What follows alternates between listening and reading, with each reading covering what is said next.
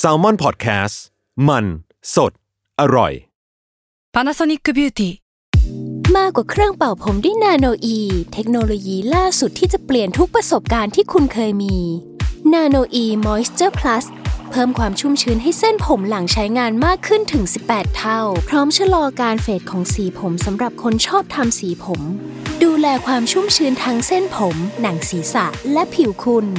Panasonic NA0J มีเทคโนโลยีนาโนอีที่ care only you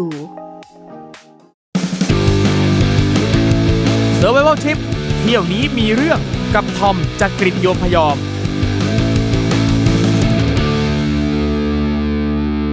สวัสดีครับ ขอต้อนรับเข้าสู่รายการ Survival Trip เที่ยวนี้มีเรื่องกับผมทอมจากริฑโยมพยอมนะครับ เช่นเคยนะครับ รายการ Survival Trip นะครับ เที่ยวนี้มีเรื่องชื่อก็บอกอยู่แล้วครับว่าเที่ยวนี้มีเรื่องไม่ว่าเที่ยวไหนๆก็ต้องมีเรื่องครับทริปที่จะอยู่ในความทรงจำของเรานานๆ คือทริปที่มีเรื่องให้เล่าครับอะวันนี้ครับผม เช่นเคยครับ เช่นเคย แขกรับเชิญของเรานะครับ ก็พร้อมจะมาถ่ายทอดเรื่องราวพร้อมจะมาแบ่งปันประสบการณ์เรื่องราวความชิบหายวายวอดต่างๆ มากมายที่เขาได้เจอมานะครับ วันนี้ครับแขกรับเชิญอยู่กับเราแล้วครับดีเจเจไดสวัสดีครับสวัสดีครับผมโอ้โหเสียงนี้ที่คุ้นเคยเลยฮะ ได้ยินแต่ในวิทยุครับส่วนใหญ่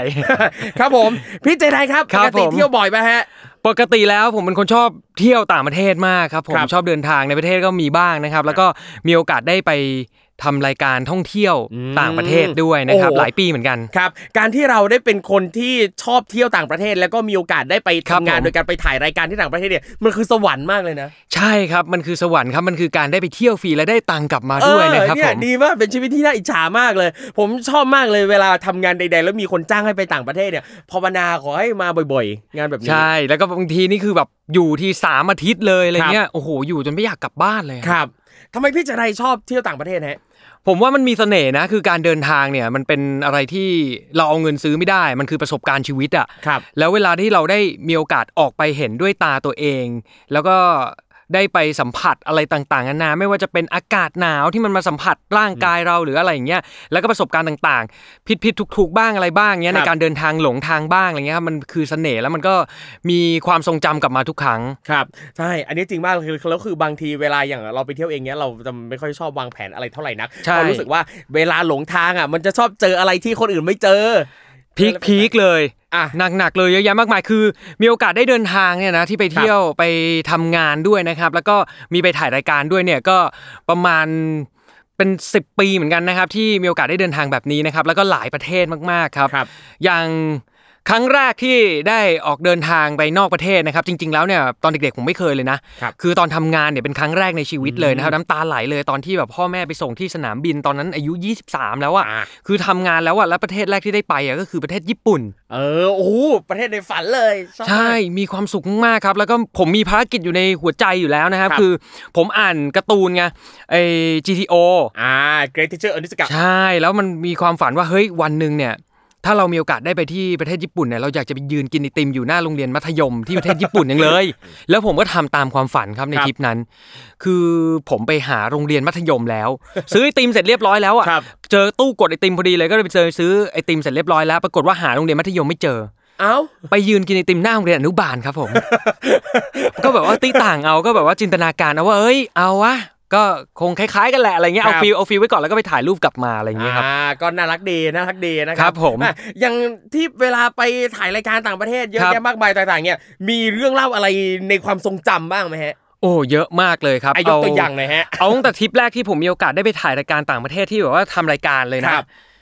เมาครับผมมาโอ้โหเอาจริงผมเองก็มาบ่อยมากอันนี้เวลาพูดปออกอากาศได้ไหมฮะพูดได้พูดได้เราเล่าให้เป็นอุทาหรณ์อ๋อเล่าให้เป็นเราไม่ได้อุทาหรณ์บอกให้ทุกคนเนี่ยมาทำตามเราอ่าเราทำเพื่อเราเล่าเพื่อให้รู้ว่าเฮ้ยอันเนี้ยเราทำแล้วเนี่ยมันก็มีเรื่องไม่ดีเกิดขึ้นนะเออใช่ จริง ๆ แล้วเนี่ยเราควรที่จะกินเหล้าอย่างพอดีพอดีนะครับใช่ครับหรือว่าดื่มแอลกอฮอล์อย่างพอดีพอดีครับอย่างมีสติ คือเราทุกคนปฏิเสธการปาร์ตี้ไม่ได้อยู่แล้ว มันก็บาต้งองคนมีอาจการจะปาปร์ตี้ฏิเสธได้เราอย่าเหมารวอ๋มอเหรอบางคนเนี่ยโอเคที่เขาจิตใจหนักแน่นนะเขาครับปฏิเสธได้จานแล้วปรากฏว่าทริปนั้นอะ เราไปกันสี่คนครับ แล้วก็มีรุ่นพี่เขาก็บอกว่าเฮ้ยเอาเปล่าเดี๋ยวดูดิว่าวันเนี้ยใครแข่งกว่ากัน อะไรอย่างเงี้ยอ่าหโอมายเคถึงอะไรฮะคอครับคออ๋อโอเคโอ้โหลงไปหมด เราก็เริ่มต้นด้วยการนั่งดื่ม อันนั้นไปบาหลีครับ ไปบาหลีแล้วก็แบบว่ามีพวกแบบว่าบีชคลับอะไรต่างๆ นานาเยอะแยะมากมายอันนี้นี่ไปบาหลีนี่แถวกูต้ามาฮะใช่ครับอ่ากูต้าโอเคกูต้าบีชอะไรแถวนั้นนะฮะโอ้โหเขาก็จะมีบีชคลับอะไรเยอะแยะครัมาบกมายใช่ไหมเราก็มีโอกาสได้ไปอะโอ้มันต้องมีบรรยากาศหน่อยเว้ยสร้างบรรยากาศด้วยแซงเกรียแซงเกรียนี่มันจะเป็นเหมือนแบบว่าแอลกอฮอล์ผลไม้ครับที่เป็นโถอะไรเงี้ยฮะแล้วก็อ่าดื่มชิวๆกันอะไรเงี้ยสักพักวายอะหนึ่งขวดสองขวดสามขวดเสร็จเรียบร้อยแล้วเมาไปหนึ่งละหายเหลือสามคนสามคนเสร็จปั๊บเขาบอกว่าไม่สุดเว้ยมาต่ออีกที่หนึ่งอีกที่หนึ่งนี่ก็คือเทแบบเอ่อวอดก้าลงไปในครับบัตเก็ตแล้วก็ปักหลอดแล้วก็ดูดไม่มีอะไรผสมเลย3คน เสร็จแล้วไปต่ออีกที่หนึ่งครับ คราวนี้บอกว่าเขาบอกว่าเป็นไทยสไตล์เขาเลยให้ยกเอ่อแชมเปญคนละขวดแบบยกดกเลย คนที่บาไทยสไตล์ร์เลยเขาเหรอตกใจใช่ และด้วยความที่แบบว่าเราคึกขนองกันครับตอนนั้นวัยรุ่นมากตื่นเต้นแบบคึกขนองกันได้ไปถ่ายรายการต่างประเทศครั้งแรกอะไรเงี้ยเราก็มีการท้ากันพี่พี่กล้าปะวะพี่ไปเลียจักรแล้แขกคนนั้นสิอะไรเงี้ยชี้ชี้บอกเฮ้ยมึงคิดว่ากูไม่กล้าเหรอเออเขาก็เข้าไปเต้นเต้นเต้นเต้นอยู่ดีๆเขายกแขน ผู้หญิงคนนั้นขึ้นมาแล้วลิ้นเลียจักรแล้แบบมีขนจักรแล้ผมตกใจหูแทบแทบพุ่งเฮ้ยจริงเดี๋ยวแล้วแล้วอันนี้เนี่ยเราได้บอกเขาก่อนว่าว่าเราจะไปเลียเขาอะเขาบอกว่าเต้นเต้นเต้นชนแก้วด้วยกันก็เพลินๆกันเขาว่ายกมือเต้นเต้นเต้นอยู่เขาก็เดินเข้าไปเขาแลบลิ้นเลียจักรแล้แขกเลยโหดไปผมแบบโอ้โหพี่แทบพุ่งออกมา เสร็จปั๊บเราก็แบบว่าได้ที่แล้วหนักๆแล้วไอ้ด้วยความที่เราก็ ว่ายน้ำไม่เป็นครับเดินกลับมาเราก็คิดว่าเฮ้ยไอสระว่ายน้ำที่โรงแรมเนี่ยมันก็คงแบบว่าไม่เท่าไหร่หรอกว่าเต็มที่ก็เมตรห้าสิบเท่านั้นแหละอะไรเงี้ยโดดลงไปให้ความสดชื่นหน่อยเว้ยครับโดดตั้มลงไป 3 เมตรครับหายไปกับน้ำเลย ด้วยความแบบว่าเมาด้วยยอมรับเลยว่าตอนนั้นเมาด้วยรุ่นพี่อีกคนนึงต้องโดดลงไปงมขึ้นมาให้ครับเสร็จแล้วก็ถอดลงมาเหลือบ็อกเซอร์ตัวเดียวแล้วก็เดินไปซื้อบะหมี่กึ่งกลับไปกินต่อแปดโมงเช้ายังจะกินต่อแปดโมงเช้าครับผม ทริปนั้นก็ถือว่าเราควรที่จะปาร์ตี้กันแต่พอดีนะครับ แล้วเหลือสติไว้กลับไปนอนด้วยครับบ แต่ก็อย่างที่บอกครับทำอะไรก็ต้องมีสติด้วยใช่ครับมีสติไว้นะครับ แล้วก็มีทริปอื่นๆ อีกเยอะแยะมากมายเลยฮะที่มีประสบการณ์นะครับ ไม่ว่าจะเป็นหลงทางขับรถตาม GPS เข้าป่าเข้าไปอะไรอย่างเงี้ยเพราะว่าเราก็เช่ารถขับอะไรอย่างงี้ใช่ไหมครับมันก็แบบว่าไม่เคยรู้ทางครับสื่อสารไม่รู้เรื่องตอนนั้นคือไปโอกินาวาอะไรเงี้ยอ่าก็มีแบบหลงทางกันบ้างอะไรเงี้ยแล้วก็มีทริปที่เอ่อ ไปกันตอนนั้นไป 19วันคือไปเที่ยวเองครับไปกับเพื่อน2คนเพื่อนผู้ชายเนี่ยแหละแล้วก็เพื่อน homesick กลับไปตั้งแต่ประมาณ4ีหวันแรกแล้วเหลือผมอยู่คนเดียวโอ้โหโฮ homesick ขนาดนั้นเลยเหรออาจารย์เขาปีใหม่อ๋ออ่าแล้วเขาไม่เคยเดินทางไปต่างประเทศอะไรอย่างนั้นครับครับผมอันนั้นแล้ไปวไปประเทศไหนครับถึง homesick ขนาดนั้นได้อะไปแไปแค่ญี่ปุ่นคือจริงๆอะทริปนั้นอะคือผมอะตั้งใจว่าเอ้ยไม่เคยไปไต้หวันเว้ยนั่งเครื่องไปลงไต้หวันก่อน เที่ยวสักประมาณ 3 วัน เสร็จแล้วก็ค่อยบินมาโอกินาวาครับอะเช่ารถขับกันเสร็จปั๊บเราค่อยไปโอ โอซาก้าครับบินไปโอซาก้าเสร็จปั๊บเราก็ไปเกียวโตไปฮิโรชิมาไปเกาะมิยาจิมะแล้วก็เข้าโตเกียว แต่เราก็วางแผนกันหลวมๆไม่ได้คิดว่าอะไรก็บอกว่าเฮ้ยไม่ต้องไปคิดอะไรมากหรอกเที่ยวกันแบบนี้เราก็วางแผนกันหลวมๆสนุกๆกันดีกว่าเออจริงอะไรเงี้ยสุดท้ายเพื่อนเอ่อร้องไห้ตอนประมาณตีสี่ผมตื่นมาผมที่โอซาก้าผมจำได้เลยอะผมแบบ เฮ้ยเสียงอะไรวะผีหลอกหรือเปล่าเพราะไอ้โรงแรมที่เราไปพักเนี่ยด้วยความที่เราอยากประหยัดไงครับมันก็จะเป็นโรงแรมแบบคล้ายๆเลิฟโมเตลอืมครึ่งหนึ่งเนี่ยเขาก็จะแบ่งให้แบบสำหรับผู้หญิงที่เขาเข้ามาบริการผู้ชายครับอีกครึ่งหนึ่งเนี่ยก็จะเป็นนักท่องเที่ยวที่ไปเที่ยวกันแล้วก็พักกัน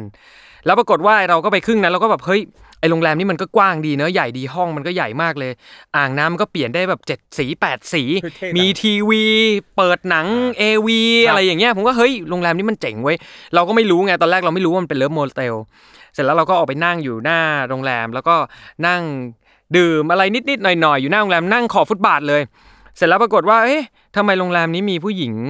มาตามรถแล้วก็มีรถมาจอดรอ แล้วก็มีผู้หญิงผู้ชายอะเดินตามเข้ามาเยอะแยะมากมายเลยแบบครับบใส่สูทเหมือนคนทำงานปกติทั่วไปไอเราก็นั่งนั่งสังเกตการณ์อยู่ประมาณวันสองวัน เราถึงรู้ว่าอ๋อมันคือ love motel และมีอยู่คืนนั้นคืนหนึ่งเนี่ยครับที่โอซาก้าหลังจากที่เราไปไต้หวันโอกินาวาเสร็จแล้วเรามาโอซาก้าละประมาณตีสี่ผมได้ยินเสียงร้องไห้ ผมก็แบบเฮ้ย ไอโรงแรมนี้มันมีอะไรหรือเปล่าวะ เพราะว่าเขาแบ่งให้บริการสองแบบด้วยกันอืมเราก็คิดว่าเฮ้ยมันมีประวัติหรือเปล่าครับทำไมเสียงคนร้องไห้ตอนตีสี่วะ เราก็ขนลุกตื่นขึ้นมาคิดว่าแบบผีหลอกแล้วกูผีหลอกแล้วพอปิดไฟมืดในห้องเลยพอเปิดไฟเสร็จปั๊บเพื่อนร้องไห้อยู่มุมห้องนู้น แล้วโฮมซิกอยากกลับบ้านครับตอนปีใหม่เขาบอกว่าน้องเกิดอุบัติเหตุอะไรอย่างเงี้ยก็ต้องกลับมาประเทศไทย แล้วจองตั๋วเดี๋ยวนั้นแล้วกลับเดี๋ยวนั้นในวันรุ่งขึ้น เหลือผมอยู่คนเดียว12วันครับ แล้วเพื่อนก็ชวนกลับบ้านผมบอกไม่เอาอะไหนๆมาแล้วอะเสียตังค์แล้วใช่ไหมใช่เราก็ต้องเอาให้เที่ยวให้เต็มที่ครับ ก็เลยไปต่อคนเดียวก็อยู่คนเดียวอย่างนั้นก็ไม่รู้ว่าจะทำอะไรเปิดโทรศัพท์ดู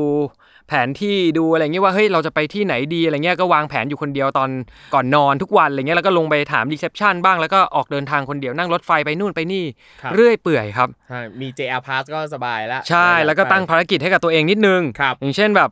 วันนี้เราต้องถ่ายรูปกับผู้หญิงญี่ปุ่นให้ได้ 5 คน อะไรอย่างเงี้ยเอ้เอ้ยเท่เท่อ่าเท่มันต้องมี mission ให้ครับเรารู้สึกว่าเราต้องมีอะไรทำในแต่ละวันครับ มันก็จะทำให้เออเราสนุกกับภารกิจของเราด้วยอืมเฮ้ยเท่ดีนะผมว่าเท่ดีการที่แบบสมถึงแม้ว่าเราจะไปเที่ยวคนเดียว แต่เราพยายามหาภารกิจให้ตัวเองอะใช่เอ้ยผมว่าน่าสกเหมือนแบบเราก็ถามโทรหาเพื่อนคนหนึ่งเฮ้ยวันนี้อยากให้ทำอะไร อะเพื่อนบอกมาเสร็จปั๊บโอเคอ่าเดี๋ยวไปทำทำเสร็จอะวันรุ่งขึ้นโทรหาเพื่อนอีกคนหนึ่งอะวันนี้ทำอะไรอะมันก็หาส่งมอบภารกิจอะไรกันมาอะไรเงี้ยครับครับก็สนุกดี แต่ก็ตื่นเต้นครับช่วงแรกๆก็รู้สึกเหงาเหมือนกันแต่พอผ่านไปสักประมาณ 7 วันรู้สึก ชิลชอบมากกับการไปเที่ยวคนเดียวมันมาก จริงเที่ยวคนเดียวนี่ผมว่าบ่อย สนุกดีอะแต่วันนี้นะครับหลักๆ แล้วเนี่ยสิ่งที่พี่เจไดจะมาเล่าให้เราฟังเนี่ยเป็นทริปที่พี่เจไดไปไหนฮะไปเซาท์แอฟริกาครับผมโอ้เดี๋ยวนะเซาท์แอฟริกาเนี่ยคือตั้งแต่ทำรายการ Stable Trip มา 20 กว่าตอนเนี่ยนะครับยังไม่เคยไปที่ประเทศเซาท์แอฟริกามาก่อนเลย อันเนี้ยเดี๋ยวจะเป็นครั้งแรกที่โอ้โหประเดิมไปแอฟริกาใต้ครับผมนี่มันมากอยากจะบอกว่ามันมากคือเป็นครับประเทศที่ไอเราก็ไม่ได้คิดนะว่าอากาศมันจะหนาวอะครับมันเป็นไปได้นะทะเลทรายหรือว่าเป็นแบบเขาเรียกว่าอะไรนะเป็นทุ่งที่มันมีสัตว์บิ๊กไฟอะไรเยอะแยะอย่างนั้นอะอากาศมันไม่น่าจะหนาวหรอกใช่ไหมเราก็ครับดูแล้วเฮ้ยมันน่าจะร้อนแบบร้อนกว่าประเทศไทยด้วยซ้ำไป แต่ปรากฏว่าตอนกลางคืนน่ะมันหนาวนะครับอ่าแล้วก็ทริปนั้นน่ะที่ผมไปเซาท์แอฟริกาเนี่ยไปกับดีเจเต้ยอืมอ่าครับเสร็จแล้วคราวนี้เนี่ยเราก็มีประสบการณ์ในการตกรถครับผมอืมครั้งแรกเลยคือ เราไปกินข้าวอ่า เราไปทริปของ Hot Wave ตอนนั้นครับผมเสร็จแล้วเราก็ไปกินข้าวกันเสร็จเรียบร้อยแล้วกินข้าวเย็นตอนนั้นก็มืดแล้วเราก็เดินออกมาจากอ่าร้านอาหาร เราเห็นแล้วว่ามันมีซูเปอร์มาร์เก็ตใกล้ๆเราก็คิดว่าเอ้ยเดี๋ยวเราจะเดินไปซูเปอร์มาร์เก็ตไปซื้อขนมกันหน่อยเต้ยก่อนที่เราจะกลับเข้าโรงแรมอะไรอย่างนี้แล้วปรากฏว่าระหว่างทางที่เราก็เดินไปซูเปอร์มาร์เก็ตก่อนนะครับ เดินไปเสร็จปั๊บเราเจอคนผิวสีเขาก็เป็นคนท้องถิ่นที่นั่นแหละ เดินมาตัวใหญ่เลยนะ ประมาณแบบ ผมว่าน่าจะเลยร้อยเก้าสิบอะครับ เดินมาแล้วทำเสียงเข้มเลยอะแล้วก็มีแบบที่นั่นเนี่ยเขาก็ต้องบอกว่าอ่า บริษัททัวร์เอยหรือว่าไกด์ทัวร์หรือว่าคนที่โรงแรม reception โรงแรมเนี่ยเขาจะเตือนไว้ก่อนเลยว่า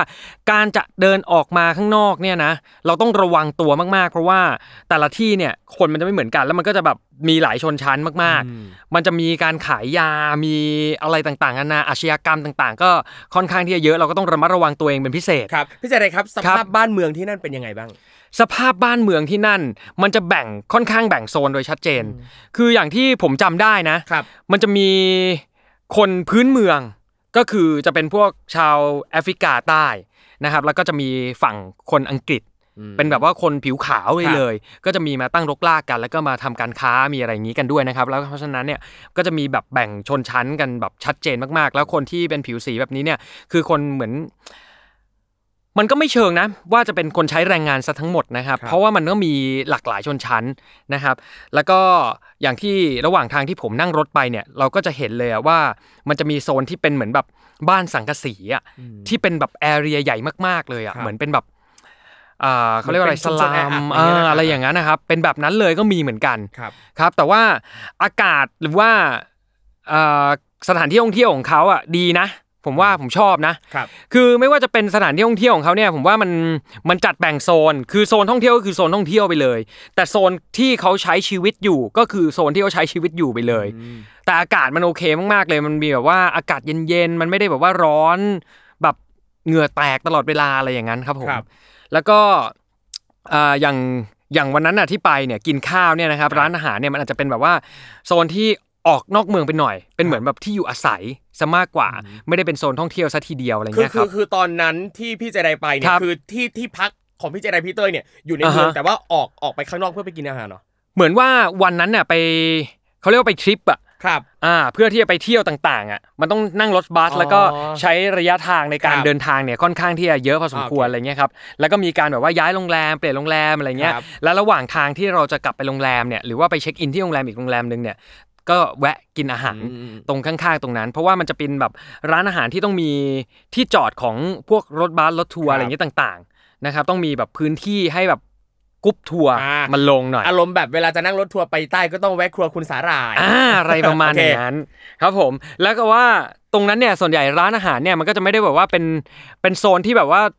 สีสันหรือว่าเมืองจ๋าอะไรอย่างเงี้ยมันก็จะมีโซนที่แบบว่าออกไปนอกเมืองบ้างอะไรบ้างใช่ไหมครับ เพื่อ เป็น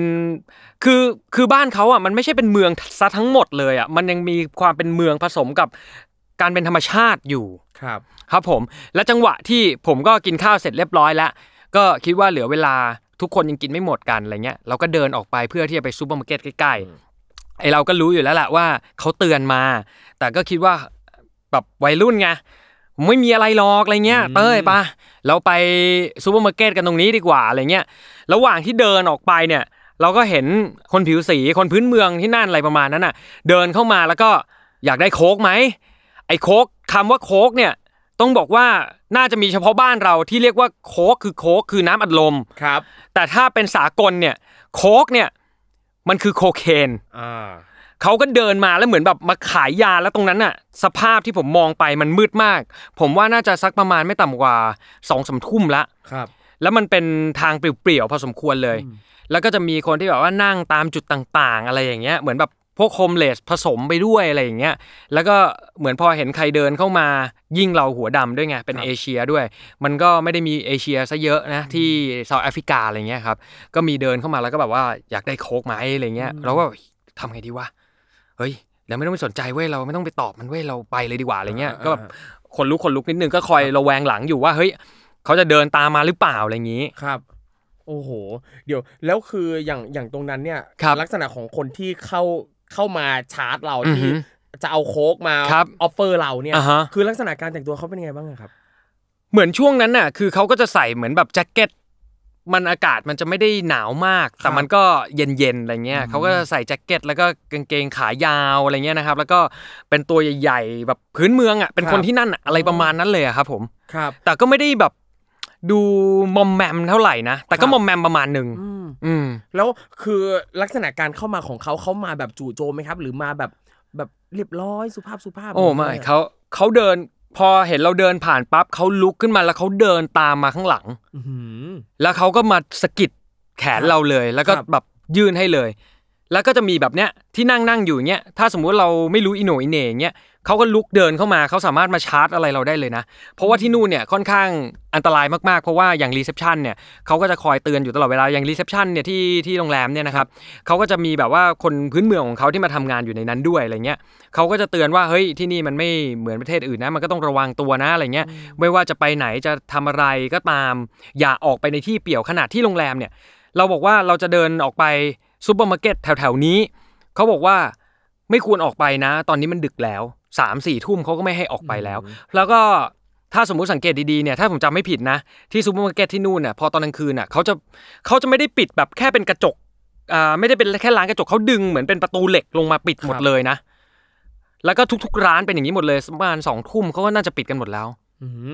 แปลว่าคนที่นั่นก็ใช้ชีวิตอยู่แบบด้วยความหวาดระแวงประมาณหนึ่งเหมือนกันนะ ใช่เพราะว่าอย่างบ้านที่แบบว่าบ้านใหญ่ ๆ เลยนะ เป็นโซนที่แบบที่อยู่อาศัยที่บ้านใหญ่ๆอะเขาจะเป็นกำแพงสูงๆขึ้นไปเลยนะ แล้วก็มีรั้วไฟฟ้าโอ้โหป้องกันอย่างนั้นเลยเพราะว่ามันเกิดอาชญากรรมอาชญากรอะไรกันบ่อยมากครับโอ้แล้วอย่างอย่างอันเนี้ยตอนที่พี่เจไดออกจากกรุ๊ปทัวร์ครับ เพื่ออ่าเดินฝ่าความมืดฝ่าอ่า แบบคนข้างๆอะไรเงี้ยอ่าฮะเพื่อไปซูเปอร์มาร์เก็ตอะไรเงี้ยแล้วจังหวะเดินกลับนี่เขาเขายังอยู่ไหม ไอจังหวะเดินกลับเนี่ยเขาก็อยู่ อยู่เป็นจุดๆเหมือนกันอ่าเขาก็นั่งเหมือนปักหลักอะไรอยู่ตรงนั้นอะครับเออแต่ว่าเราก็แบบมันทักไปแล้วรอบหนึ่งมันคงไม่กลับมาทักเราอีกหรอก เพราะว่าเราก็ทำแบบไม่กลัวอะไรเงี้คยรับเราก็ทำเป็นแบบใจดีสู้เสือไปเขาก็แบบเออโอเค ถ้าสมมุติว่าทำเป็นกลัวๆก็น่าจะโดนทั้งโทรศัพท์ทั้งอะไรพวกเนี้ยน่าจะไม่เหลือเอออันอันเนี้ยเป็นวิธีที่ดีเหมือนกันคืออย่างอย่างผมผมก็จะบ่อยมากเลย สมมุติเวลาจะไปไหนแล้ว มีใครเข้ามาจู่โจมในลักษณะเนี้ยคือเราจะคแบรับบไม่พูดไม่คุยเลยอะอือหือ คือแบบเหมือนกับบางทีแบบ ถ้าเราคุยเราเผลอตอบนั่นนี่นู่นไปปั๊บมันมันจะจะมาเรื่อยๆ จะคุยนั่นชวนนั่นนี่นู่นซึ่งใช่เราไม่รู้ว่าจะมายังไงอะใช่แต่จริงๆแล้วอะผมมีประสบการณ์อีกอันหนึงนะครับที่ถ้าเราไม่คุยหรือว่าเราไปอิกนอเขาทำเป็นไม่สนใจเขาอะ ถ้าเป็นที่อเมริกาผมโดนมาแล้ว โดนเลย คือตอนนั้นอะอันนี้อันนี้ตัดภาพจากเซาท์แอฟริกาแป๊บหนึ่งนะครับ ย้ายไปตอนที่ผมไปอเมริกาครับ ผมมีโอกาสได้ไปต อนปีใหม่ไปเขาน์ดาวน์ไปอเมริกาครับ แล้วอันนี้ตอนไปนั้นที่น่ะเมืองเมืองไหนไปนิวยอร์กครับ ตอนนั้นไปนิวยอร์ก ball drop นะอ่าแล้วแบบโอ้โหอยากจะบอกว่าไอตอนที่ไปเขาน์ดาวน์เนี่ยนะถ้าใครคิดจะไปเขาน์ดาวน์ที่อเมริกานะ ตัดความคิดนั้นทิ้งเดี๋ยวนี้เลยโอ้โหอย่างทผมรมานบอกเลยว่าตัดความคิดนั้นทิ้งเดี๋ยวนี้ครับคือผมไปอยู่ตรง Times Square อ่าที่เขาจะเขาน์ดาวน์กันเนี่ยครับ ตั้งแต่ประมาณบ่ายโมงกว่าๆบ่ายสองอืมต้องรีบไปจับจองพื้นที่นะใช่ แล้วปวดฉี่มาก อยากจะเดินออกไป เข้าห้องน้ำจะซื้อน้ำกินไม่กล้าซื้อครับจะเดินออกไปเข้าห้องน้ำตำรวจบอกว่าถ้าออกไปแล้วไม่ต้องกลับเข้ามานะ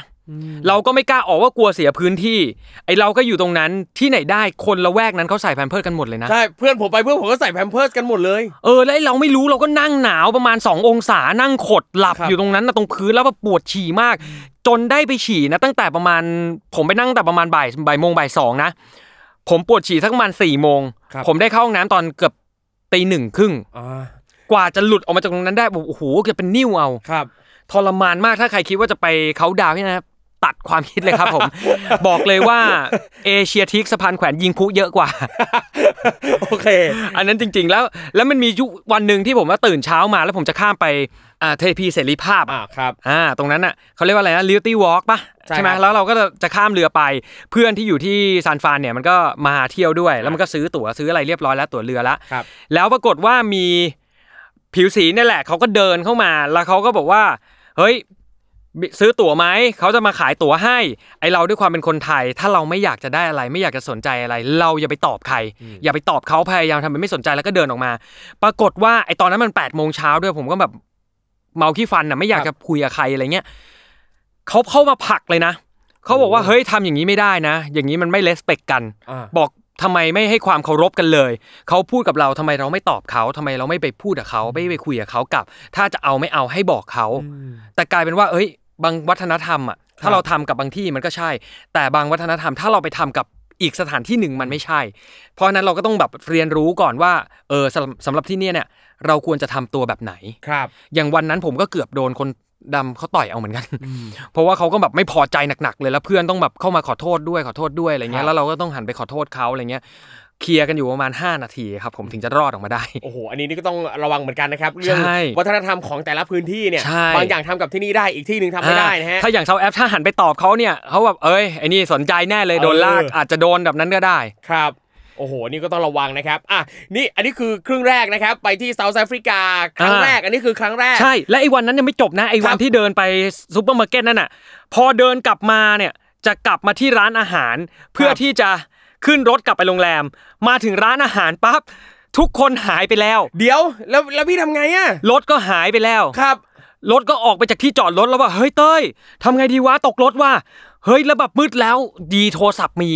โทรกลับไปหาเขาเขาบอกอ้าวไอ้สองคนนี้ยังไม่ขึ้นรถมาเหรอ วนกลับมารับอีกรอบนึง โชคดีมีโทรศัพท์อะเออถ้าเดี๋ยวถ้าโทรศัพท์วางไว้ในร้านนี่คือจบเลยนะ แล้วคือแบบตอนขึ้นรถตอนก่อนรถนี่เขาเขาไม่เช็คอะพี่ ผมว่าเขาคงอิ่มแล้วเขาคิดว่าไอ้สองคนนี้มันไปรออยู่ในรถแล้วเอ้ยที่เดินออกไปไม่คิดว่าเราไปซูเปอร์มาร์เก็ตไอ้เราก็ไม่ได้ครับบอกใครเขาก็คงคิดว่าเราไปนั่งรออยู่ในรถ พอขึ้นมาปั๊บเฮ้ยรถหายไปไหนวะเฮ้ยรอรถวนกลับมารับ โชคดีมากที่ยังมีโทรศัพท์ยังมีใช่ซิมการ์ดคืออย่างผมเองเนี่ยเมื่อก่อนเนี่ยช่วงที่เริ่มเที่ยวใหม่ๆ เริ่มเที่ยวต่างประเทศใหม่ๆผมครับรู้สึกว่า ไม่อยากจะมีซิมการ์ดอยากจะอ่าแบบหลุดอิสระหายเอออยากจะอยากจะไปเที่ยวของเราแล้วไม่อ่าอยากจะแบบไม่ต้องตามงานไม่ต้องอะไรใดทั้งสิ้น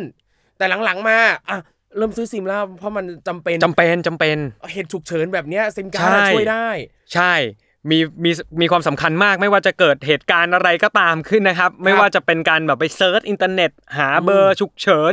จำเป็นมากครับ แล้วคือลองลองนึกดูว่าอย่างที่เนี่ยเป็นเซาท์แอฟริกานะครับ ถ้าไม่มีโทรศัพท์ถ้าไม่มีซิมการ์ดอะแล้วเวลาเราจะไปขอยืมคนอื่นใช้อะบางทีมันก็ ไม่รู้อีกว่าจะยืมยังไงเขาจะให้ยืมหรือเปล่าใช่แล้วบางทีเราก็เราก็ไม่ได้มีเบอร์คนอื่นด้วยอ่าการที่เรามีโทรศัพท์เรายังมีเบอร์คนอื่นที่จะติดต่อได้ๆอะใช่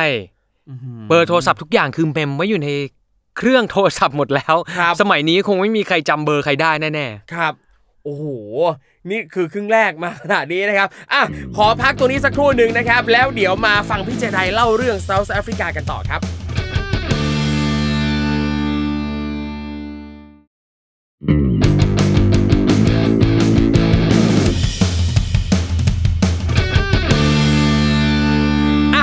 มาคุยกันต่อนะครับนี่ก่อนหน้านี้นะครับโอ้โหฟังไปแล้วนะครับ ทั้งเรื่องคนเอายามาขายนะครับทั้งเรื่องตกรถนะครับ แต่ว่า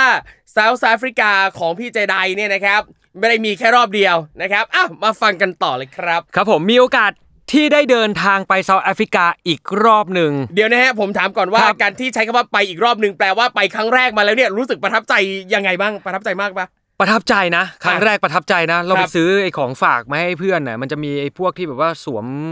กระจูชนเผ่าอะอ๋อครับผมเอออะไรอย่างเงี้ย แล้วมันก็มีอะไรต่างๆนานาที่แบบเราไม่เคยเห็นน่ะครับ เออแล้วรู้สึกว่าเฮ้ยอากาศมันดีกว่าที่คิดอ่าของฝากมันแปลก เพราะว่าโซนฝั่งนู้นมันต้องนั่งเครื่องไปค่อนข้างไกลมันเป็นแบบว่าคนละ วัฒนธรรมประเพณีครับคนละเรื่องกับเอเชียเลยครับแตกต่างกันลิบลับเลย ผมก็เลยรู้สึกเฮ้ยมันมันไม่ได้เดินทางมาง่าย ๆ นะอ่าก็เลยแบบอ่าอะถ้ามีโอกาสมาอีกก็ไป ใช่ครับ แล้วโอกาสครั้งที่ 2 ก็มาถึงครับครับ วันนั้นเนี่ยผมก็ยังอยู่ Hot Wave อยู่ ผมก็จัดวิทยุ เสร็จแล้วคราวนี้โปรดิวเซอร์เขาก็โทรขึ้นมาหา แล้วก็บอกว่า เอ้ย อยากไปดูบอลโลกเปล่าโอ้ยตอนนั้นบอลโลกจัดเซาท์แอฟริกาบอกครับอยากไปดิพี่ เออใครก็อยาก เออแล้วก็คนเดียวนะกล้าไปเปล่า เอาดิพี่เป็นตัวแทนคลื่นคนเดียวที่มีโอกาสได้อ่าไปดูบอลโลก เขาบอกว่าเพราะว่าคนอื่นคงไม่แบบไม่อยากจะไปคนเดียวอะไรเงี้ยเดี๋ยวแล้วคือไม่มีทีมงานไม่มีใครไม่มี buddy ไปกับเราอีกสักคนเลยเหรอไอทีมงานของของออฟฟิศเราไม่มีเลยครับแต่ว่ามีการไปรวมตัว เพราะว่างานนั้นเนี่ยเหมือนเป็นงานของโค้กอ๋ออ่าครับแล้วเขาก็จัดให้ไปดูบอลโลกกัน แล้วก็มีสื่อมวลชนต่างๆ มีจากคลื่นวิทยุมาทีละหนึ่งทีละหนึ่งอะไรเงี้ยครับทริปนั้นเนี่ยที่ผมจำได้นะ มีจาก Seed สมัยนั้นนะเป็นซีด FM ครับมีปาเต้อ่ามีอบิกบิ๊กจ๊ะครับโอ้โหกูรูบอลอย่างนี้เราชอบมากแล้วยิ่งเป็นแฟนผีแดงด้วยแมนยูด้วยครับโอ้โหยิ่งมันเข้าไปใหญ่เลยคราวนี้อยากไปมาก แต่เราก็แบบว่าไม่ได้คิดอะไรตอนนั้นนะไม่ได้คิดว่าเฮ้ยต้องไปคนเดียวจะไปนอนกับใครอะไรยังไง แล้วก็แบบไปก่อนแล้ว แล้วเดี๋ยวค่อยไป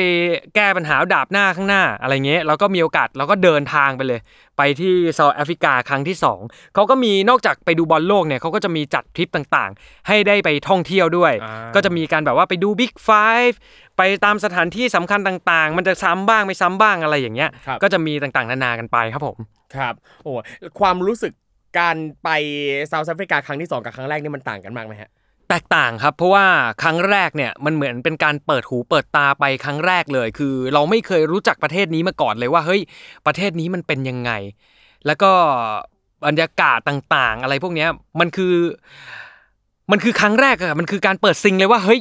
นี่คือโลกใบใหญ่นะ เราตัวแค่นิดเดียวเท่านั้นครับพอครั้งที่สองเนี่ยเรารู้ละว่าที่นู่นเป็นยังไง เรามีประสบการณ์ละว่า เออ แบบนี้นะประเทศเขาเป็นแบบนี้ภูมิอากาศแบบนี้นะ เราต้องเตรียมตัวแบบนี้มีของอะไรช้อปปิ้งบ้าง หรือว่ามีของฝากอะไรยังไงบ้างครับอาหารการกินเป็นยังไงบ้างอะไรเงี้ยเราก็เริ่มรู้ละแต่ว่าครั้งที่สองเนี่ยที่ไปเนี่ยคือการไปดูบอลโลกครับ ซึ่งฟุตบอลโลกนี่มันคือที่สุดของฟุตบอลแล้ว มันเป็นการที่ไปยากมากๆ ไม่ว่าจะเป็นการตุจองตั๋วบอลครับมันก็ยากมากๆอยู่แล้ว คู่ที่ผมไปดูวันนั้นเนี่ย เป็นคู่อาร์เจนตินาเจอกับเม็กซิโกอืมโอ้โห เราก็แบบ เฮ้ยอาร์เจนตินาตำนานเว้ยมาราโดน่าตอนนั้นเป็นโค้ชบอลบอลโลกอยู่ครับของทีมชาติอาร์เจนตินา มีเมสซี่ มีเยอะแยะมากมายเลยนักเตะ อย่างเม็กซิโก ชิชาลิโตครับโอ้โหกำลังมาเลยช่วงนั้นแบบฮอตมาก แล้วก็จะมีนักเตะคนอื่น ๆ อีกที่แบบว่าช่วงนั้นชิชาลิโตต้องบอกว่า น่าจะยังไม่ได้เข้าแมนยูหรือเปล่าผมไม่แน่ใจนะ เออแต่แบบใหม่ ๆ สด ๆ เลยแล้วก็แบบ ฟอร์มร้อนแรงมากเราก็แบบโหอยากไปดูอะคู่นี้มันแบบ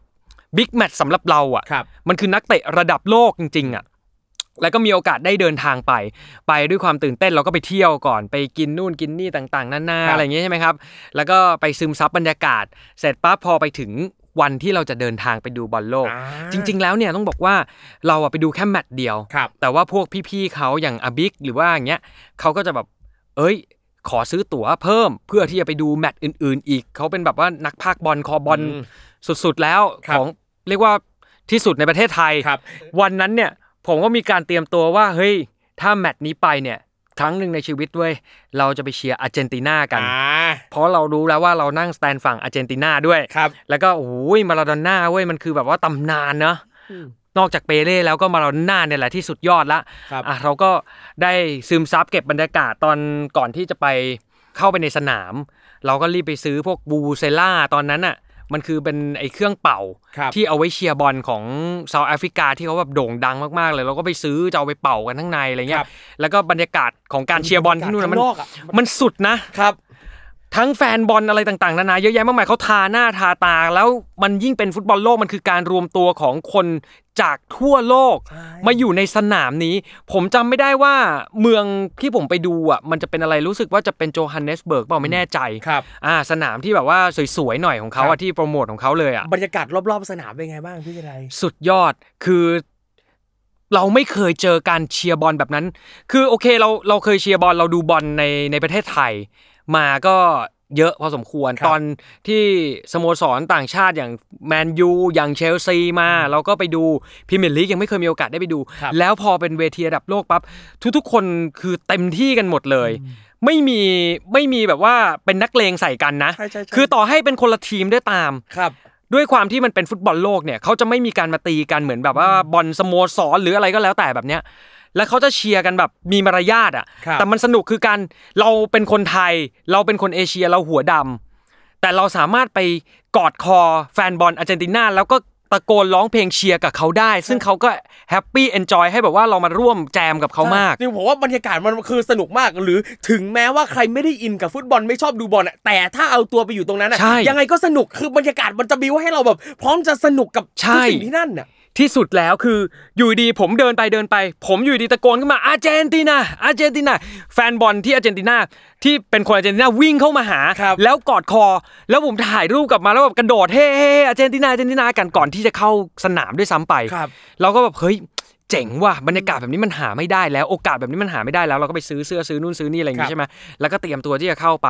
แล้วการเข้าไปดูฟุตบอลที่นั่นน่ะมันก็จะมีทั้งของกิน เครื่องดื่มอะไรต่างๆ นานาเยอะแยะมากมาย และความสนุกเนี่ยคือตอนนั้นน่ะได้นั่งข้างๆกับอาบิ๊กบิ๊กจ๊ะครับนักพากย์บอลของประเทศไทยครับ ผมก็แบบอาบิ๊กครับ สักครั้งหนึ่งในชีวิตได้ไหมครับ ผมอยากฟังเสียงอาบิ๊กพากย์สดๆ แล้วผมดูสดๆตรงสนามได้ไหมครับ exclusive สุดุดอาบิ๊กก็ได้เลย เดี๋ยวจัดให้แล้วก็เฮ้ยเอาเลี้ยงมาแล้วครับผมอะไรอย่างเงี้ยเขาเฮ้ยพากย์แบบโอ้โหสุดยอดโอ้เราก็เป่าเฮเฮเฮครับกันอะไรเงี้ยแบบมันมาก คือช่วงเวลา 90 นาทีมันผ่านไปเร็วมากๆสำหรับผมนะ วันนั้นคือทุกอย่างมันผ่านไปเร็วมากๆ แม้กระทั่งจังหวะที่แบบว่า ยิงกันเฮอะไรเงี้ยบางทีเราแบบหันไปเฮ้ยยิงเมื่อไหร่วะเราต้องไปหาจอเพื่อที่จะดูภาพรีเพย์อะไรเงี้ยครับเออแต่มันมันมันผ่านไปเร็วมากๆ และจังหวะที่เราจบละบอลแมตช์นั้นอะเสร็จเรียบร้อยละบรรยากาศในสนามอะเฮฮาเต็มที่เราก็ไปกอดคอร้องเพลงเชียร์อะไรกัน ทั้งทั้งๆที่เราก็แบบมัวๆซั่วๆเขาร้องอะไรแล้วก็เฮ่เฮ่เฮ่ตามเข้าไป พอเดินออกมาด้วยความที่โรงแรมที่เราพักเนี่ย มันอยู่ไกลพอสมควร เหมือนถ้าเปรียบเทียบง่ายๆนะ วันนั้นเนี่ยผมนั่งรถบัสจากสนามเนี่ยกลับไปโรงแรมเนี่ย ผมว่าใช้เวลาประมาณ 3 ชั่วโมงโอ้โหไกลขนาดนั้นเหรอเขาคือเขาให้เราพักไกลขนาดนั้นเลยเหรคือมันเหมือนโรงแรมทุกที่เต็มหมด มันไม่มีโรงแรมว่างแล้วครับแล้วแล้วประมาณว่าสมมุติเรามาดูบอลที่สนามสุบอะเราจะไปพักอยู่ประมาณระยอง โอ้โหอะไรอย่างนั้นยอะมแล้ว หรือว่ารถติดหรือว่าอะไรก็ไม่รู้นะ แต่ครับว่าเป็นหลายชั่วโมงมากกว่าจะถึงโรงแรม แล้วไปถึงโรงแรมเนี่ยประมาณตีสองนะออกจากสนามประมาณแบบว่าเที่ยงคืนที่ออกจากสนามช้า พอออกมาเสร็จปั๊บด้วยการดูบอลที่นั่นคนมันเยอะมาก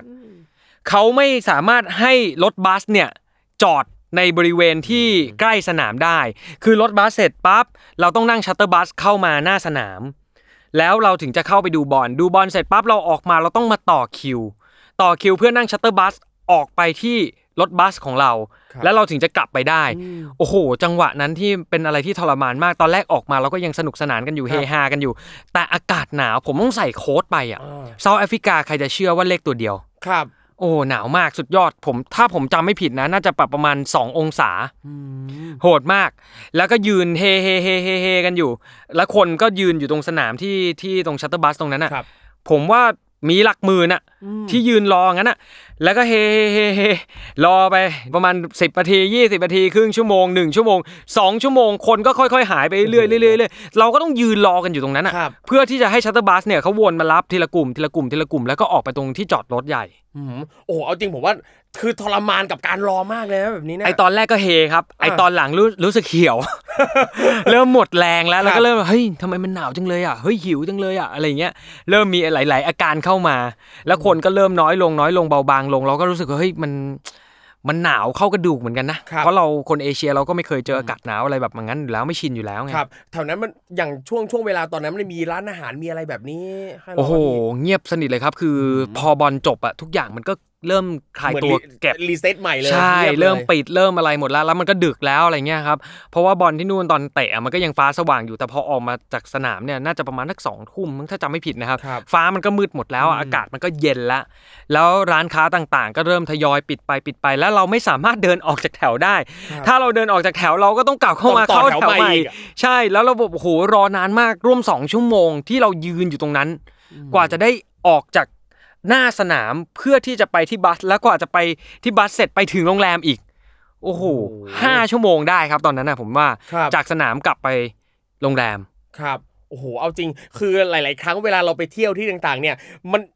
คือมันเป็นเหมือนเหมือนเป็นไฟล์บังคับที่แบบ เราต้องต่อแถวเราเราต้องรออะซึ่งใช่บางทีมันมันทรมานเหรือเกินกับการรอ ใช่บางอย่างอะไอไอการรอธรรมดาเนี่ยนะถ้าสมมติว่าเป็นอากาศเย็นๆสบายๆแล้วก็โอเคครับแต่ถ้ามันร้อนจัดๆหรือหนาวจัดๆเนี่ย มันจะเป็นอะไรที่ทรมานมากครับแล้วบรรยากาศหน้าสนามหลายๆคนอาจจะบอกว่าเฮ้ยมันก็แค่อากาศเย็นธรรมดาไม่มีอะไรหรอกแต่สนามฟุตบอลอย่าลืมนะครับว่า ตรงนั้นอาจจะเป็นที่โล่งอืมแล้วลมลมที่พัดมาโอ้โหแรงมาก สุดๆครับ หนาวเข้ากระดูกเลยครับ เนี่ยอย่างอย่างอันเนี้ยคือถ้าถ้าใครจะไปเที่ยวลักษณะนี้อ่าฮะอะครับคือถ้าเราต้องรู้ด้วยว่าเราจะไปที่ไหนทำสภาพทำเลสภาพอากาศมันเป็นยังไงแล้วต้องเตรียมตัวให้พร้อมเตรียมครับตัวให้พร้อมก่อนนี่คือสิ่งสำคัญมาก อย่างผมมีโอกาสได้ไปรัสเซียครับ จริง ๆ แล้วอะทริปที่ผมไปรัสเซียเนี่ยตอนนั้นผมไปเที่ยวเองแลกตั๋วไม่ไปผมมันไม่ได้ตั้งใจว่าจะไปรัสเซีย ตอนแรกผมตั้งใจว่าจะไปกรีซอ่าครับ ก็คุยกับรุ่นน้องเป็นเป็นน้องเพื่อน ก็แบบว่าเอ้ยพี่เดี๋ยวเราไปกรีซกันดีกว่า โอเคโอเค จัดการเรื่องตั๋วเลย ผ่านไปประมาณ 2 วันโทรมา พี่โรงแรมที่เราจะพักกันอะ มันปาระเบิดกันว่ะ หน้าโรงแรมเลยอ้าวแล้วทำไงอะไม่เป็นไรพี่ เดี๋ยวเราไปออสเตรเลียกัน เปลี่ยนประเทศครับบอกอะได้เดี๋ยวแลกตั๋วไปไม่เป็นไรเราไม่ซีเรียสเปลี่ยนกันง่ายๆเลยมันบอกว่าและแรงจูงใจคือ เฮ้ยถ้าไปออสเตรเลียเดี๋ยวมีแอร์โฮสเตสไปด้วยนะเว้ยพี่อะไรเงี้ยอ่าอ่าแล้วก็โอเค ได้ดีวะไม่มีปัญหาออสเตรเลียออสเตรเลียดีวะอะไรเงี้ยโอเค จัดไปเสร็จสักพักหนึ่งประมาณอาทิตย์หนึ่งโทรมาพี่แอร์ไม่ไปแล้วว่ะผมว่าเราเปลี่ยนไปที่อื่นกันดีกว่าโอ้โหเปลี่ยนอีกแล้วเหรอคราวนี้จะไปไหนเนี่ยรัสเซียพี่เออไม่เคยไป บอกเอ้ยน่าสนใจเว้ยประเทศนี้ไม่เคยไปเหมือนกัน มันน่าจะสนุกดีอืมไอเราก็คิดว่ารัสเซียในภาพในหัวทุกๆคน คืออากาศหนาวครับ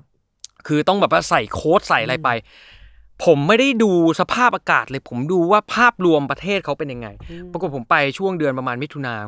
อากาศร้อนมาก และในกระเป๋ามีแต่เสื้อกันหนาว เขาจะใส่เสื้อกล้ามเดินกันทั้งประเทศอยู่แล้ว โอ้โหแบบทรมานมากคือต้องต้องใส่แต่เสื้อยืดตัวเดียวอะที่จะเดินออกไปขาสั้นอย่างเงี้ยครับคือหาได้ใส่ไปเลย เพราะฉะนั้นการตรวจเช็คสภาพอากาศ เป็นสิ่งสำคัญมาก ไม่ใช่ว่าเราจะไปดูภาพรวมอย่างเดียว เราดูช่วงจังหวะเดือนด้วย หรือว่าดูว่าช่วงนั้นเนี่ยมีมรสุมอะไรเข้ามาหรือเปล่าดูพยากรณ์อากาศก่อนเดินทางจะดีที่สุดครับ อันเนี้ยคือสำคัญมากคือไม่ไม่ว่าเราจะไปเที่ยวไหนแต่ละครั้งอะ อันเนี้ยคือต้องดู อย่างผมเองอะเคยเจอเพื่อนเนี่ยจะไปญี่ปุ่นอ่าไปญี่ปุ่นคือแล้วคือภาพเวลาคนไปเที่ยวญี่ปุ่นส่วนใหญ่อะเขาไปช่วงไฮซีซั่นช่วงหน้าหนาวกันอ่าช่วงใช่ปลายปีต้นปีอะไรเงี้ย แล้วอันเนี้ยมันไปช่วงประมาณสิงหา โอ้โหโอ้โหแต่ เอาแต่เสื้อโค้ทไปเหมือนกันซึ่งแบบเพื่อหน้าร้อน เออ นี่ล่าสุดตอนนี้ญี่ปุ่นนี่คือมีคนตายเสียชีวิตเพราะอากาศครับร้อนไปแล้วนะใช่เพราะที่นู่นเขาบอกว่าร้อนเนี่ยมันร้อนแบบไม่เหมือนบ้านเราเราร้อนชื้นใช่ไหมแต่เขาครัอะบร้อนแห้งไงใช่มันจะแสบตัวแล้วก็แบบว่าครับน้ำมันไม่ออกไงอืมแล้วก็ขาดน้ำเสียชีวิตกันครับแต่จริงๆอย่างถ้าเป็นช่วงประมาณสิงหาถ้าไปญี่ปุ่นเอาจริงคือคือผมอยากไปนี่ไม่ได้ไปที่คือไปปีนเขาฟูจิอะไรเงี้ยอ๋อต้องอ่าเพราะว่ามันจะเป็นช่วงเดือนช่วงนั้นที่ ภูเขาไฟฟูจิเนี่ยเราสามารถเดินขึ้นไปถึงยอดได้ใช่ใช่ไหมครับเขาก็จะเปิดแต่ช่วงช่วงหน้าร้อน เพราะว่าอ่าพอขึ้นไปอากาศมันจะโอเคโอเคไงสนุกช่วงสนุกก็จะหนาวถ้ามีโอกาสต้องไปครับผม ครับผมนั่นแหละ โอ้โห เอาจริงอย่างเวลาไปเที่ยวแต่ละครั้งเนาะคือนอกจากเรื่องสภาพอากาศแล้วเราควรเตรียมอะไรอีกดีพี่เจไดต้องเตรียมอะไรอีกบ้าง เตรียมอะไรอะครับสำหรับเออผมนะ ถ้าครับสมมติเกิดเหตุการณ์แบบเพื่อนทิ้งแบบนั้นน่ะครับสิ่งสำคัญเลยอะเราควรจะมี Wi-Fi อืมเราควรจะมีโทรศัพท์มีอินเทอร์เน็ตครับคือถ้าสมมุติว่าเราไปพึ่งสมมติอ่าสมัยนี้เนี่ย Wi-Fi เนี่ยมันสามารถแชร์กันได้หลายคนครับบางคนอาจจะมองว่าเฮ้ย ไม่เป็นไรมันแชร์กันได้ 6 คน 7 คน 8 คน คนเดียวก็ได้ที่เอาไป แล้วที่เหลือก็แชร์เอากัน เราไม่ได้อยู่ติดกับเพื่อนตลอดเวลา แล้วถ้าสมมุติว่าเพื่อนเดินทางอ่ากลับกระทันหัน เขาทิ้ง Wi-Fi ให้ก็โชคดีไป หรือว่ามีการเดินแยกกลุ่มกัน เราจะสามไม่สามารถติดต่อใครได้เลยนะ ถ้าเป็นแบบนั้น ใช่ อันเนี้ยคือก่อนหน้าที่จะมีเทคโนโลยีแบบซิมสำหรับครัการบเดินทางท่องเที่ยว มันก็จะมีไอ้ก้อนก้อน Wi-Fi อะมันอ่ามัมันเรียกว่าอะไรนะก้อน Wi-Fi ไอไหนเราเตอร์เอ้ยมันใช่ไหมมันมันมันเรียกว่าอะไรวะที่มันเป็น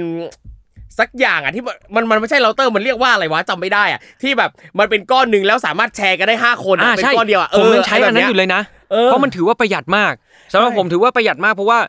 ถ้าสมมุติเราใช้ซิมเนี่ยครับเคยไปขอแชร์ซิมกับเพื่อนเหมือนกันครับเอ่อถ้าเป็นซิมต่างประเทศเนี่ยเวลาเราเดินทางเราอย่ามองว่าเฮ้ยการใช้ซิมที่มันจำกัดอินเทอร์เน็ตเนี่ยมันจะพอสำหรับเรา เพราะว่าระหว่างที่เราเดินทางแน่นอนเราต้องเปิด Google Map ครับเพื่อที่จะหาแผนที่ต่างๆนานาเยอะแยะมากมาย แล้วข้อมูลต่างๆ ที่เราต้อง search ในเว็บไซต์ต่างๆ อีก การจองตั๋วจองโรงแรมจองไม่ว่าจะเป็นตั๋วการเดินทางรถไฟ รถบัส รถทัวร์อะไรก็แล้วแต่ครับมันต้องใช้อินเทอร์เน็ตหมดเลย แล้วถ้าสมมุติว่ามันมีจำกัดอยู่แค่ประมาณ4 gig อย่างเงี้ยเราเปิด Google Map หายไปเท่าไหร่แล้วครับเราจะเหลือ อินเทอร์เน็ตไว้ใช้ search หาข้อมูลอีกเท่าไหร่อะไรเงี้ยต้องครับระมัดระวังให้ดี อันนี้ต้องคำนวณให้ดีใช่ อันนี้คือสำคัญมากหาหาซิมเนี่ยของใครของมันไปเลยนะครัใช่เผื่อแยกกันเผื่อหลงอะใช่ราะอย่างอย่างผมเคยเจอแบบเคสที่แบบเอ่ออย่างไปเที่ยวกับ เอ่อคือเขาไปไปเที่ยวกับพ่อ ครับแล้วทีนี้เนี่ยเขามีเออไอ้ pocket WiFi อ่าเขามีเป็นก้อน pocket WiFi กะว่าแบบไปด้วยกันพ่ออ่าแม่ลูกอะไรเงี้ยใช้ก้อนเดียวกันแชร์กันอ่าไป ปรากฏว่าพ่อหลงทาง อ้าวแล้วคือไม่มีไอ้ pocket WiFi เออแต่โชคดีที่ว่าไอ้โทรศัพท์ อ่าฮะโทรศัพท์ที่อยู่ที่พ่ออะเปิด Wi-Fi ไว้ตลอดแล้วที่อืมนั่นอะมันมีสัญญาณ ฟรี Wi-Fi พอดีใช่อืม จุดที่พ่อไปรอแล้วคือเขาเคยสอนพ่อเรื่องการ ใช้ Wi-Fi การต่อ Wi-Fi อ่า เลยสามารถติดต่อกันได้ โอ้โห ไม่อย่างนั้นเออลำบากเลยนะ ใช่ หากันไม่เจอไหนจะต้องมา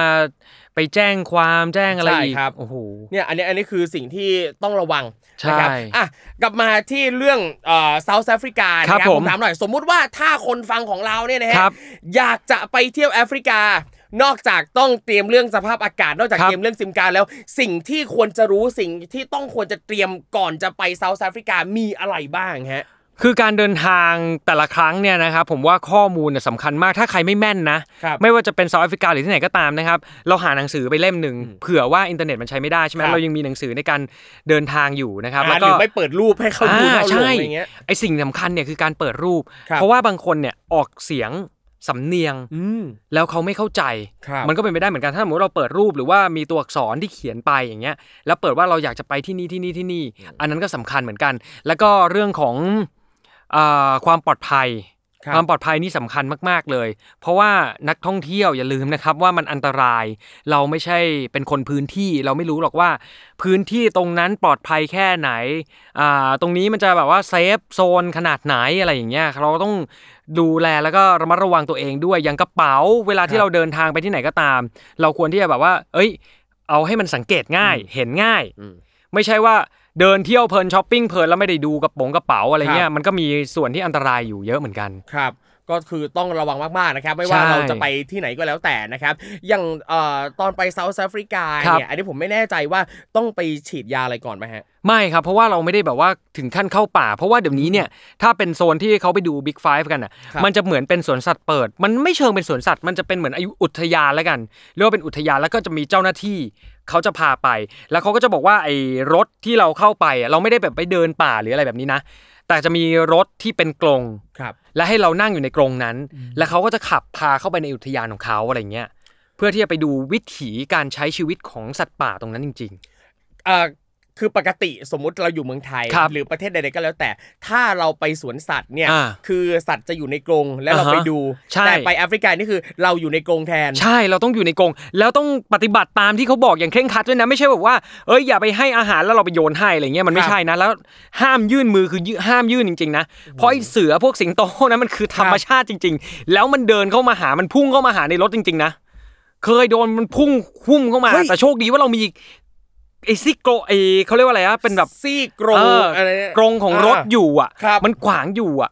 มันเข้ามาดูว่ามันคืออะไรสิ่งแปลกปลอมมันนั้นคืออะไร นี่คือเหมือนกับเป็นรถขนเหยื่อแล้วเราอยู่ในนั้นเนี่ยรถขนเหยื่อเนี่ยพุ่งไปกลางแบบผู้ล่าฮันเกอร์โอ้โหกางแล้วฮันเกอร์แล้วตอนนั้นแบบคึกคักกันมากก็พวกพี่ๆพวกปาเต้พวกอะไรเงี้ยครับเขาก็อยู่กันเฮฮาเฮฮากัน อยู่ดีเสือ สิงโตพุ่งแห่เข้ามาเฮ้ยทุกคนกระจุกมาแบบอยู่ติดอีกฝั่งหนึ่งเลยครัอะบรถแบบ เอียงไปอีกฝั่งหนึ่งเลยอะทำไมอยู่ๆมันพุ่งมางั้นนะพี่ คือมันเป็นการใช้ชีวิตของมันที่สัตว์ป่าของมันอยู่แล้วอะ แล้วครับเราแบบว่าเข้าไปดูเข้าไปสัมผัสมันในป่า มันคือการใช้ชีวิตของมันจริง ๆ มันคือป่าจริงครับๆมันไม่ใช่มันไม่ใช่สวนสัตว์อะเอาง่ายๆว่ามันไม่ใช่สวนสัตว์เพราะบางทีเนี่ยเวลาเราเข้าไปอะเราก็ต้องไปเงียบๆเราก็ต้องทำปฏิบัติตาม แล้วอย่างเจ้าหน้าที่เขาอะก็จะมีปืนมีอะไร ที่เขาดูแลรักษาความปลอดภัยให้เราอยู่ครับ เขาก็จะคอยบอกว่าห้ามทำอะไรบ้าง ต้องเชื่อฟังเขาอย่างนี้อย่างนี้อย่างนี้เพราะว่าการที่เข้าไปดูแบบนั้นเนี่ย มันไม่ใช่ว่ามันจะยืนให้เราเห็นชัดเจนบางทีเราขับไปสิบยี่สิบนาทีมันจะออกมาตัวหนึ่งก็มี หรือบางทีอยู่ดีมันจะเดินพูดออกมาเป็นฝูงเงี้ยก็มีครับโอ้โห